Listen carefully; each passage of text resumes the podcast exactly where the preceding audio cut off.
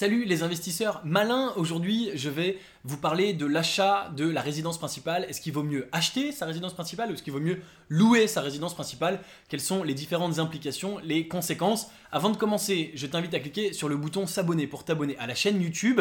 Si tu es déjà abonné, à activer les notifications en cliquant sur la cloche pour rejoindre plusieurs centaines d'investisseurs qui reçoivent tous les jours mes conseils d'investissement et prendre ton indépendance financière. C'est parti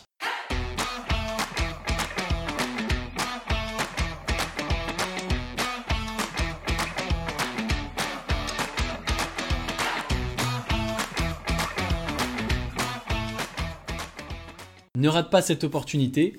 Je fais gagner mon cours e-learning sur l'investissement complet qui s'appelle Je réussis mon premier investissement en startup.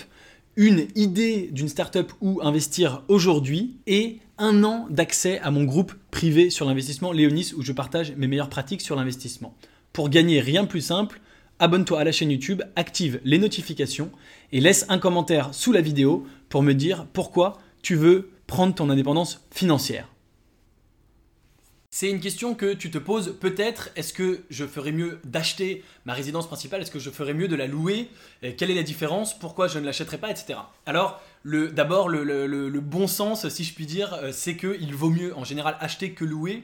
Pour la simple et bonne raison que quand tu loues, eh bien, euh, tu donnes tous les mois des loyers à ton propriétaire et qu'à la fin, euh, au bout de 20 ans, tu auras donné 20, ans de loyer, mais tu n'auras rien en échange. Alors que si tu achètes, eh bien, tous les mois, au lieu de payer un loyer, tu rembourses ton prêt, mais au bout de 20 ans, il y a ton bien qui t'appartient.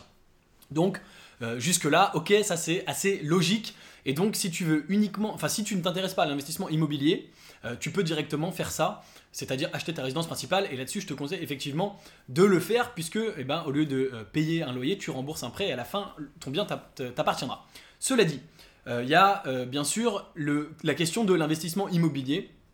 Si tu souhaites faire ce qu'on appelle de l'investissement locatif, c'est-à-dire acheter un appartement pour mettre à l'intérieur des locataires qui te paieront un loyer et ce loyer bien sûr te servira à rembourser le prêt, eh bien euh, là ça peut être embêtant pour la simple et bonne raison que tu vas complètement en fait euh, euh, pénaliser ta capacité d'emprunt avec ton taux d'endettement. Si tu achètes toi tout seul directement ta résidence principale, eh bien tu auras déjà toi un prêt sur le dos et tu auras déjà des mensualités à rembourser. Et donc lorsque tu voudras faire ta première opération d'investissement immobilier, hein, pas pour habiter mais pour louer à quelqu'un, eh bien tu auras euh, du mal à obtenir un second prêt immédiatement parce que la banque va dire mais attends vous avez déjà un prêt à rembourser et c'est vous qui devez le payer directement, c'est pas avec l'argent d'un locataire puisque c'est le bien où tu habites.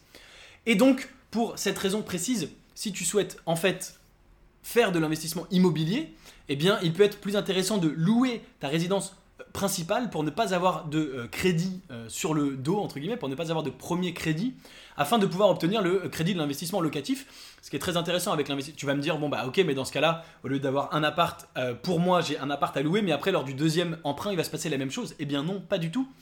Parce que quand c'est pour de l'investissement locatif, si tu te débrouilles bien sur ta première opération et qu'elle est rentable, eh bien euh, la banque peut accepter de te prêter une seconde fois pour faire un second investissement locatif si tu n'as pas trop euh, du coup euh, si tu n'as pas une trop mauvaise capacité d'emprunt si tu n'as pas un trop gros ratio d'endettement. Donc ça peut être intéressant si tu t'intéresses à l'immobilier de faire d'avoir ce système là et de louer ta résidence principale. Il y a un autre point maintenant, c'est si tu es entrepreneur, alors là, euh, pour le coup, si tu es entrepreneur, c'est un petit peu différent.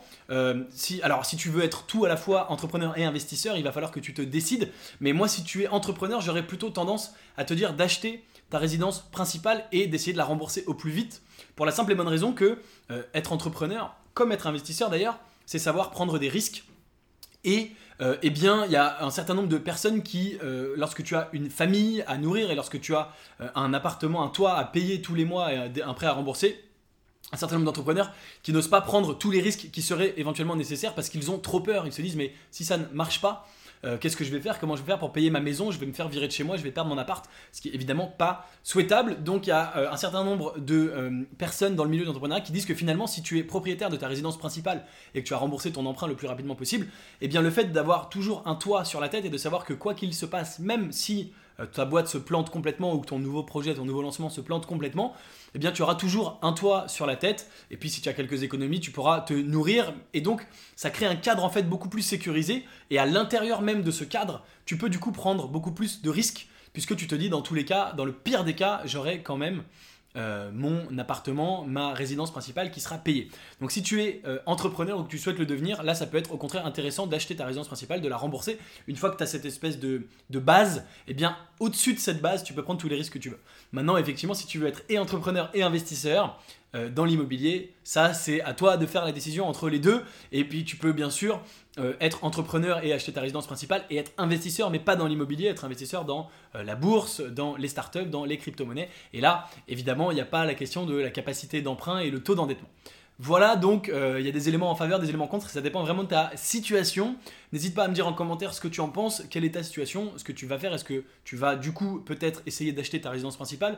Euh, tu peux aussi éventuellement essayer, si tu avais euh, déjà acheté ta résidence principale et que tu te rends compte que ça ne correspond pas à ton projet de vie par rapport aux critères que je viens de, dénoncer, euh, tu peux éventuellement, même si c'est un petit peu drastique, euh, essayer de la revendre pour rembourser ton prêt et redevenir locataire. C'est également quelque chose de possible. Si c'est plus intéressant pour toi sur le, enfin ça peut être plus intéressant pour toi euh, de revendre ta résidence principale et de rembourser ton prêt et de faire de l'investissement immobilier locatif à toi de voir. N'hésite pas à me dire en commentaire ce que euh, tu vas faire, euh, ce que tu vas prendre comme décision.